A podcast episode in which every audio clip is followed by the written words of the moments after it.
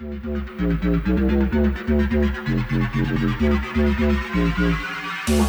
finally fuck a hole in my tall leather pants.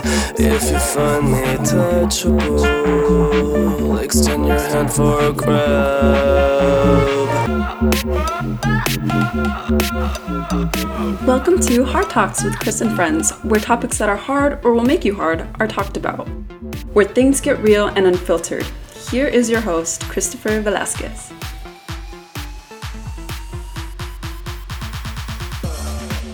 Hello, you guys. Welcome back to a new episode.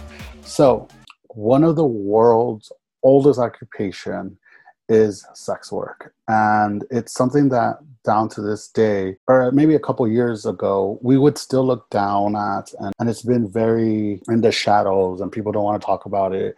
People don't even want to act like it exists. And obviously, there's a whole bunch of backlash. But in the last couple of years, maybe one or two, or maybe three, I mean, for sure this year, it blew up like hella crazy.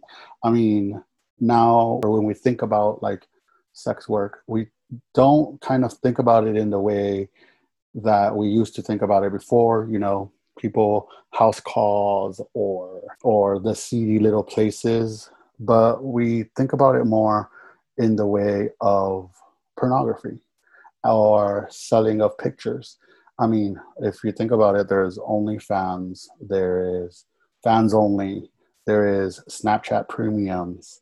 There's all these ways where people are starting to put their sex videos, just hot pictures, all of it. And I'm gonna just fess up. I've been a victim of a couple subscriptions, maybe one or two. And today I wanted to kind of talk about that with a good friend of mine who I've followed for many years on Instagram, and we've talked. My good friend, John Dara. Hi, how are you? I'm doing great. Thank you for having me here today. How's your quarantine been so far? You know, I wish I could say it was like a great long ass summer like everybody else, but I've been working throughout the whole quarantine, so I haven't really got to enjoy a lot of the loneliness that everybody else is suffering from. But besides that, it's a great. You kind of had a pain in the ass. Yeah, you know, I'm a little envious. Like, even though people weren't really making money and just like staying at home, I was working. I'm like the, you know, that SpongeBob meme of Squidward looking at Patrick and SpongeBob running. You're like through the window. Can I just take a break? Yeah. No, yeah, I get you so much. I just started working again, so I'm the same way. Like, I still see people like chilling and doing stuff, and I'm like, I'm going to work every day, and it sucks. So like I said, I've known you for because I know we made an attempt to actually like hang out one time when I was visiting one time. Oh yeah, I'm so sorry about that, by the way, because we like it was a really, if you want to get the 401 and secrets of why I was actually in LA at that time, I was actually auditioning for a TV show, and I went through the preliminary rounds with them, and I went for like two or three times, and then that last time was when you hit me up and said, hey, let's hang out and go hiking. I was like, yeah, I'm so down. And then that day, but you were filming something else that we'll talk about a little bit later. Oh yeah. But yeah. And you were filming with someone. I told you I have felt for the trap of subscribing to some people, and the person and we'll talk about that a little bit later, but the person that you were hanging out with is the person that has trapped me a couple times. I'm like, But before we get all into that, why don't you tell us a little bit about yourself and about you, so we get to know you before we start talking about anything else? Shoot, where do I start? It all started in 1974. No. I'm 23. I was born in Long Beach, California, but I was raised my whole life in Seattle. Seattle is basically all I've ever known, so I can't really claim California at all. But growing up, my parents were divorced, so I went back and forth a couple of times. I've lived in 23 different homes, and I've been to 14 different schools growing up. So I've had trouble like adjusting and all that stuff. But then I finally turned 18, and I moved to Vegas, and then I felt like I've gotten a good amount of security there or here. And so far, I've just been making the best money moves that I can. When did you realize you weren't like the rest of the boys? So the funny thing is that, you know, I back in high school, I was straight, quotation marks for people who are just listening. I was straight. I was kind of the player at school. And I don't know, I think I just got the sense of knowing, like, I've always known, you know, I was still always that little boy who had to sneak in the bathroom and watch some extracurricular fun between two men to get off. And I think just when I got out of high school and I felt like I can finally start to be myself a little bit more was when I was actually more open to taking an adventurous loop into that side of my life. So I didn't officially come out to my friends and family until I was 20. Oh, wow. So you came out kind of late. And yeah, I was a late bloomer. So, I mean, now that I'm living in a more happier life and I'm like, I feel more comfortable with myself, I was able to actually let all of my family know. If I was still friends with anybody back home in Seattle, I would definitely let them know. But right now, a lot of people from high school still probably think I'm a straight guy who's just breaking girls' hearts. Oh, so yeah, it's a journey. I think everybody, whenever we talk about coming out, everybody has a different journey. Yeah, I mean, everybody definitely, it affects everybody differently. And I feel like I've definitely had my trust issues with people. And I've definitely had moments where I've been scared to just be myself in front of people. And I'm still scared of PDA, like holding hands with people. Wow. Okay. It's definitely like, it's still something that even I, as a gay man, am trying to be more accustomed to, but I'm definitely still, I mean, obviously I'm open in certain lights. Yeah. It's definitely a journey of still like having that confidence. Yeah, that is interesting because it happens to a lot of people. I know a lot of people who are comfortable in who they are, but when it comes down to, you know, PDA and showing any like level of affection towards a partner or anything like that in public, it's always like a scary thing. I mean, luckily, I guess I live in LA where it's more common to see two guys holding hands or to see guys making out or all of that. And I just grew up in that kind of atmosphere. It's never been like, I'm the first one to be like holding someone's hand or like I'll hug someone, like I'll hug whoever I'm going out with and like grab their ass in like public. I come from like a family who is very affectionate. Like we love to hug each other. Oh yeah. My family was the exact opposite. Okay. Yeah, and I think that has to do maybe a lot with it too. I mean, like with my family, like I know that we all love each other a lot, but to have to saying it, we never really went around doing that. Like I've never really heard my sister say it to me that much, or heard my dad say it to me at all. But I know that they did. My mom, yeah, she said it a lot. It's funny because since I grew up in Seattle, you would think that I am very comfortable with like being affectionate towards people and have that PDA type of mentality. But I've just never really been the type of person to want to be in the spotlight that much and draw too much attention. And I think that's where my standoffish from showing too much love comes from. So, you know, growing up, what was your dream? I know that singing is something that you pursue. Yeah, I mean, I feel like I fell in love with music all my life. And fortunately, when I moved to Vegas, I was able to perform at a few different venues and catch a few shows. I got to have a crowd listen to me play music and everything. So that was a dream already enough for me. I write music as well, and I'm starting to get more into my writing, and I'm going to meet with a producer to kind of produce some more music and try to get some things out. So hopefully people will start to hear my music. I guess to get to the kind of the meat of this conversation, how did you get into sex work? Funny story. I guess before you answer that, what type of sex work do you do? Because I think, like I said in the beginning, there's a lot of different types. But which ones do you do?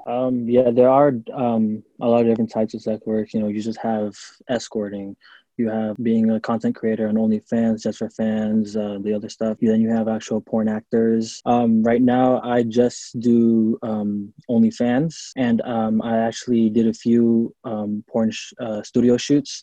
And I'm actually getting, I'm in talks with a few more studios to do a little bit more studio shoots. So I'll probably be doing just those two. I don't know. I have a lot of friends who do escorting who says it's fun. So maybe I'll try that out. But right now, it's just OnlyFans and some studio shoots. I don't know how far I'm going to pursue studios that much though, but we'll see. So I guess not to that question, how did you get into OnlyFans? Interesting, really. I was broke. I've always kind of been, I went through a phase in my life where I wasn't really comfortable with who I was emotionally, physically, and all that stuff. And then I just, something snapped in me where I felt like I wanted to be more confident. So that's when I started just being kind of like an Instagram and Snapchat thotty and just posting pictures all provocatively and stuff like that. And it built my confidence up, being able to show people who I was. I don't think it was the attention from people that I liked. It was in my head knowing that I had the confidence to be able to do it. One thing led to another. I think I started by selling videos on Snapchat, and that went for a while. And then I went through some hardship in my life. I actually, so in order, and this was all in the span of a week, I lost my partner at the time. We broke up, and then I lost my job, which led me to getting evicted from my place, which then led me, and after that, I got in a car accident. And then after that, I got arrested for a DUI. And those all kind of went together because I went through this hard point in my life where I wasn't happy. After all the things kind of just went together, and then I needed to make some cash easily, so then I just said fuck it, get an OnlyFans going. And then I didn't think it would be received as well as it did when I started, and it was going good for me, so I said, hey, why not keep going? So then I started posting more, and then some studios hit me up because they thought it was intriguing, and then I worked with them. So I guess that was my start into everything. Yeah, it's crazy how our situations kind of push us to do certain things, or not push us, but, lead us. And I think, we're talking about how, our paths are headed up towards a certain way. And it just seemed like everything was just happening that got you to that point. And I mean, I also want to point to, I don't want people listening to think that doing sex work is like a last resort type of thing. It's definitely not. And if you're not comfortable doing it, don't do it. For me, I was just already comfortable with my body, and I was already comfortable being naked in front of people. And so I just thought, why not get into it? Because I can make some money off of it. Yeah, you're right. Cause I post sexy pictures, all the time. I just did an episode, and we talked about how, we post up very sexual, or that they're very they show a lot of skin, and they're borderline provocative, that word. We post a lot of those things up, and we feel comfortable with that sometimes. And I've felt the same way. I've kind of been because some people are really nasty, and in my DMs, and I'm not showing you full nothing, right? And they come at me, and they're very aggressive and very demanding of more. And I've so considered it, and I said it in that episode, I've so considered being I'm just gonna make one, and I'm just gonna put stuff up there. And if you are in my DMs and you're asking to see those things, well, I'm gonna put it behind a paywall, because I already feel comfortable doing it and being productive. I can't say that word. And being sexy on my Instagram. I wouldn't mind doing it on behind a paywall and showing even more, so it is, I don't think it's a last result. For sure, it's something that you need to know and be 100% sure that that's what you want to get into, because it's not for everybody. It's a job in the end of the day. I've definitely had to talk to a lot of people who've consulted me and should I get into OnlyFans? Should I start doing porn? Should I do all this and that? And the first thing I always say is, if you want to get into it, you have to be sure that you're comfortable with the world seeing you and the repercussions of what's going to happen afterwards. Because now that I've gone to sex work, I know there's certain things that I can't do with my life anymore. And I know that there's people who are going to see me in a different light who probably would have thought of me as somebody else. And those are just some things that you have to understand when you get into this line of work. Sex work is definitely work. Yeah, you definitely have to keep up with what you're doing. You definitely have to keep making, because you're kind of like a business, and you're trying to promote to your consumers. and you definitely have to keep yourself active with your work to actually make it a good business. Yeah, and I think that that's super interesting that you say that, because I've gotten, since I started this podcast, I've gotten a lot of messages of people who are like, oh, I want to start my own podcast. I want to, I want to do this. I want to do that. Give me any tips. And like my first tip is to kind of tell them, like, just so you know, this is a full-time job that you'll never get a break from. And I'm like, I'm here like on my Instagram promoting. I'm on the second Instagram promoting. I'm like scheduling people. I do an outline for every conversation I have. So it's a lot of work, which, sex work and podcasts and like even acting, singing, and all of that kind of goes into the entertainment business. And everybody wants to be in the entertainment business, but they don't understand the behind the scenes that goes into it and how much you have to really put a lot of effort into, like having a lot of dedication towards it. So I guess back to what I was saying, the person you were filming with was Refugio. You were filming with Refugio. Who's some other people that you have filmed with? Shoot, there's been a couple. I filmed with Micah Martinez. He's a good friend of mine out here in Vegas, as well as August Alexander. Filmed with Luca Damore, Max Connors. I filmed with Cage Jock, Alex Hawk, Brian Bonds, Mason Lear. Sorry, Mason. I don't know. I feel like I'm forgetting some names, but I feel bad if I do. Oh, Anthony Stevens. I mean, those are just the point actors that I filmed with. But I mean, there's been other people. You're like I filmed a lot. Yeah. How was it filming? I guess, and this is just because I'm obsessed with him. I think he's so gorgeous. How was it? What's filming with him? So he was actually the first big known person that I filmed with. When I filmed with him, I was just getting into filming. Mm-hmm. So he was actually one of the first few people that I filmed with. And it was nerve-wracking only because like I didn't know what I was going to expect, especially when you never meet somebody. It's always like that first date jitters, except it's that first fuck jitters. Yeah, we somehow started messaging on Instagram. From there, I told him that I was in the line of work and I was like, maybe we can film together someday. He said, yeah, sure. And I happened to have been going to LA around that time. And then we picked the date and then we humped. Was it, I remember seeing the video. I'm not even gonna like play. Like, no, I didn't see the video. No, I saw the video. The whole thing? Yeah. I'm sure I watched the whole thing. That was maybe like, yeah. I want to say... It was back, I want to say like around November, December of last year. Yes, yeah. Yeah, that's around the time I actually started getting into sex work. Yes, because it was after my competition. Because you ran for a competition too, right? I did. I went for Mr. Gayson City... USA. How was that? It was good. It was my very first pageant. I knew nothing about the whole world. I randomly went to a bar, and it was karaoke night, like tonight, which I'm going to go to later tonight. It was karaoke, and then I sang a song, and one of the promoters heard me, and he was like, hey, you should join this pageant. You would be amazing in it. I was like, shoot, I'll give it some thought. And then I ended up befriending the reigning Mr. Gay Yusove, who is Roman Tijore. He's an amazing dancer, if anybody has heard of him. He kind of gave me some guidance into getting into it, and I started to be like a little bit more confident in doing it. So then I just went for it. And then I came in second runner-up, and I qualified for Nationals. So I'll be in Nationals. Oh, I was supposed to be in Nationals this October, but because of COVID, it got canceled to next year. So next year I'll be in Texas running for Mr. Gay US of A.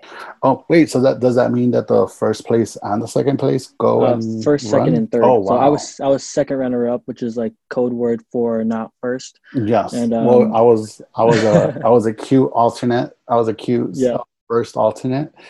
Yeah. Like Miss Alyssa Edwards would say, a cute second alternate. Yeah, I was the. Which I guess in the leather world, only the first place winner goes up to the next like to the next tier. Yeah, we, you know, only the first place goes. The second place, work you alternate, work you alternate. And I guess if ever anything happens to the first place person, maybe they would call us. If he trips and falls on accident, or yes, if something happens, we would get called. So since you do, you know, you do have an OnlyFans, did you feel like during this quarantine you got more followers because everybody was stuck at home playing with their meat all day, or how was your? Well, I actually took a break during the quarantine. I wasn't really prepared to be. I didn't feel like myself mentally, so I just stopped completely for a while. So I stopped from, I want to say, about May, just up until like 3 weeks ago, and now I'm getting back into it. And how do you see your porn career kind of going, or where do you see your porn career kind of going, or is this a career you want to like pursue? It's not a career that I don't want to pursue. It's not something that I'm not opposed to. If I did get more serious into it, then it happens. But ideally, you know, I mean, maybe for some people getting into porn is like a dream job. I know for a few people, they actually love their work. Not to say that I don't love it. I don't hate it.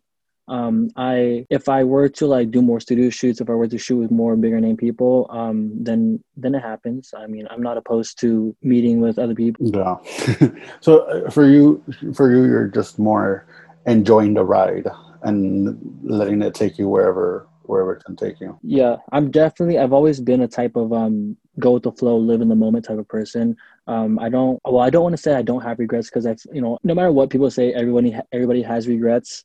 But the thing is, just don't dwell in it and just keep living your life. And I feel like that's what I'm doing right now. And like I said, I'm very comfortable being naked. I'm very comfortable with people seeing me naked. So I'm okay with going this route.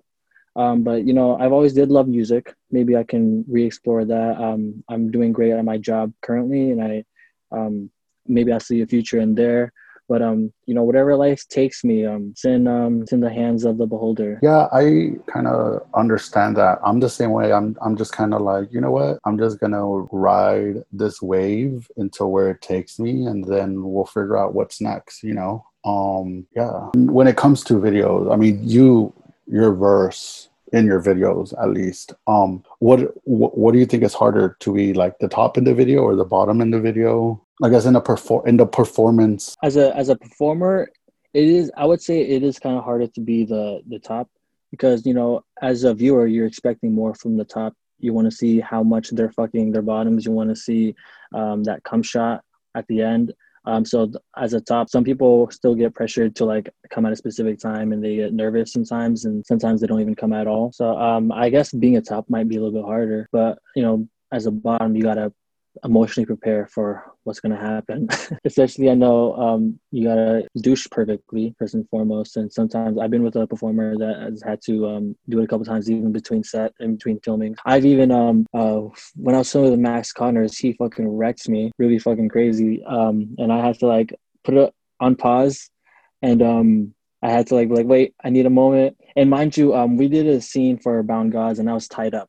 So like I had to like tell the cameraman to stop everything, and I was tied up, and I said, can you guys untie me so I can go to the bathroom real quick? And like they had to untie me, and then I had to like fix myself, and then I had to come back and then retie me. It was a pretty fun shooting regardless, but, you know, every position kind of has their ups and downs.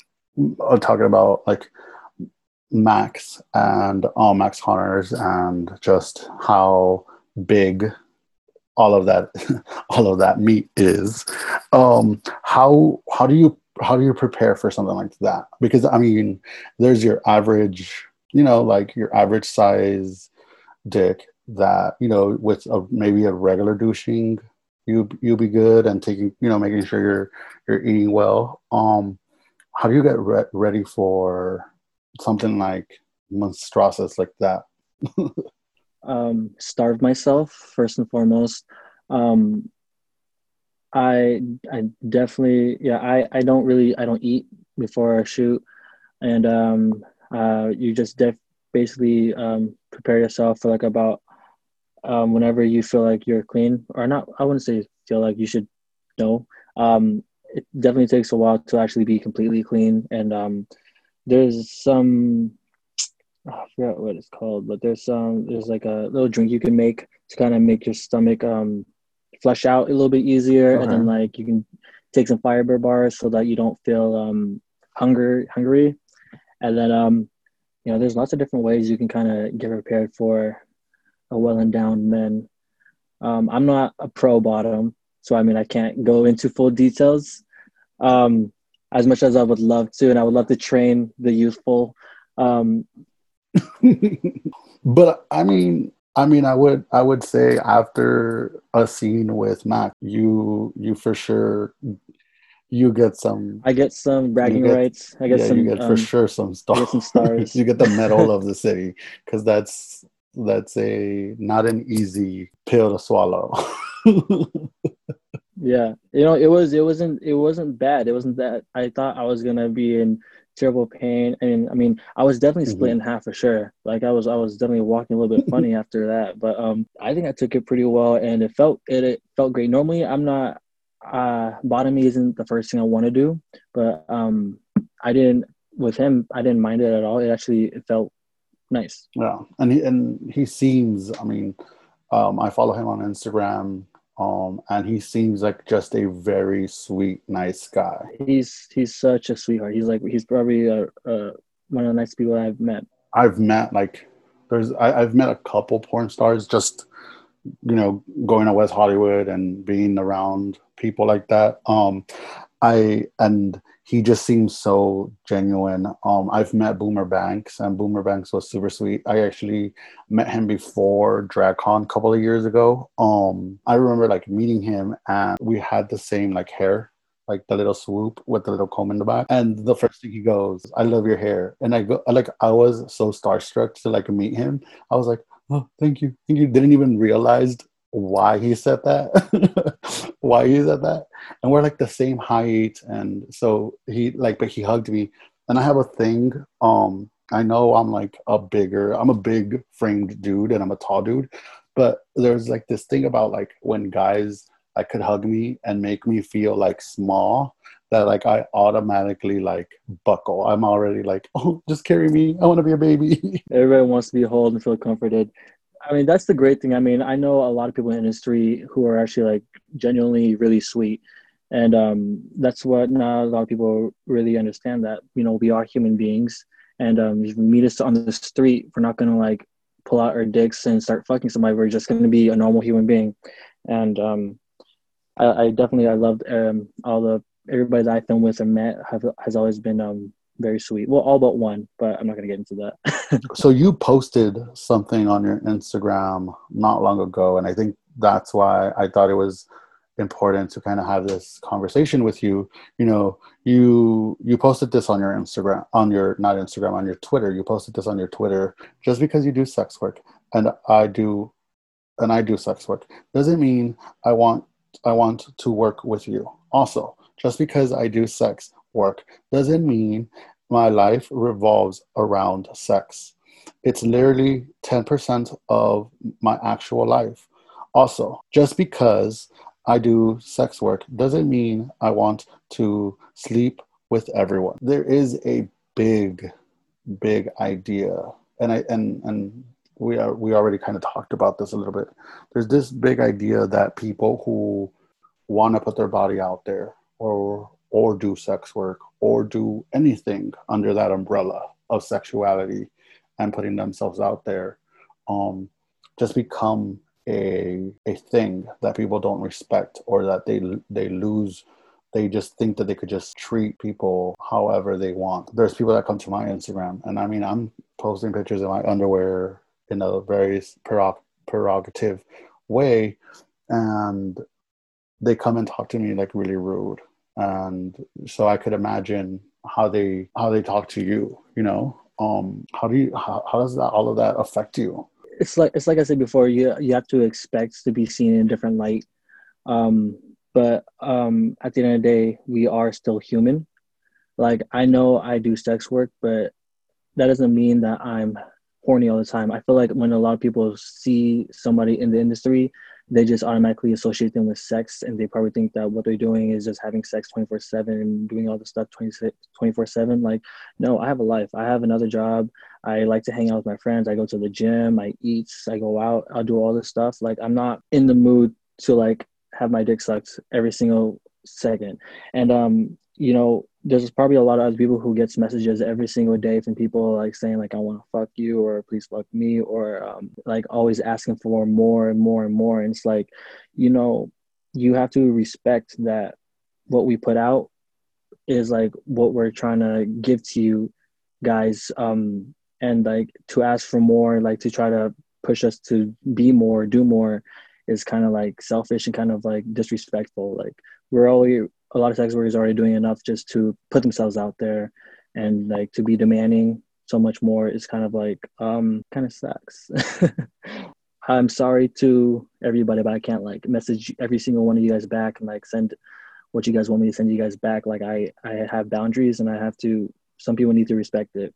Yeah. And I think it's that, and that's why, you know, that's why I wanted to have you on, because it's like that conversation of it's still work, mm-hmm. you know, like, you know, there's a place and time, yeah. you know, if they go and they're commenting on your videos, on your actual videos on Twitter, or they're commenting on your OnlyFans, your couch, drinking a cup of coffee, and they're sending you DMs about, you know, sending you dick pics or sending you, like, that's not the place and that's not the time. And well, thank you so much for coming on and having this great conversation with me about sex work. And I know it everybody's story is different, and I was happy to hear your story and how you got into it. You know, yeah, it definitely affects everybody differently. That might have been my upbringing, but some people like might enjoy sex a lot more, and that's why they got into it. Some people just did it on a whim, you know. And I don't have any negative things to say about sex work. It is work, and I love the people who are in the industry. And there's, I mean, I'm not telling people to get into it. If you're not comfortable, I'm just saying, you know, we are here, we're working, and just acknowledge the fact that we're putting in a lot of effort just to do it for you guys. Yeah, and I think something you said that was super important is it's like any other type of performance. Not everybody is, you know, made to be on stage. I mean, not everybody can stay hard or take dick just as much as not everybody can sing. You know, there's definitely a lot into it. Well, thank you so much for coming on. People want to follow you. What's your Instagram? What's your Twitter? And what is your OnlyFans? Well, the good thing is that everything is a universal language. So you can find me at Dara the Explorer on Twitter, Instagram, and my OnlyFans. That's spelled Darra TheExplora. Well, thank you so much. And all of you, thank you for listening. I hope you guys liked this episode. So remember to like, subscribe, leave a comment. You can follow me on Instagram at Chris Diva, and you can follow the pod at Hard Talks with Chris. And I want to give a special thanks to Jamison for letting me borrow his song, Fuckable, for the intro and outro. Spend my day doing squats and then some push-ups to be the fail.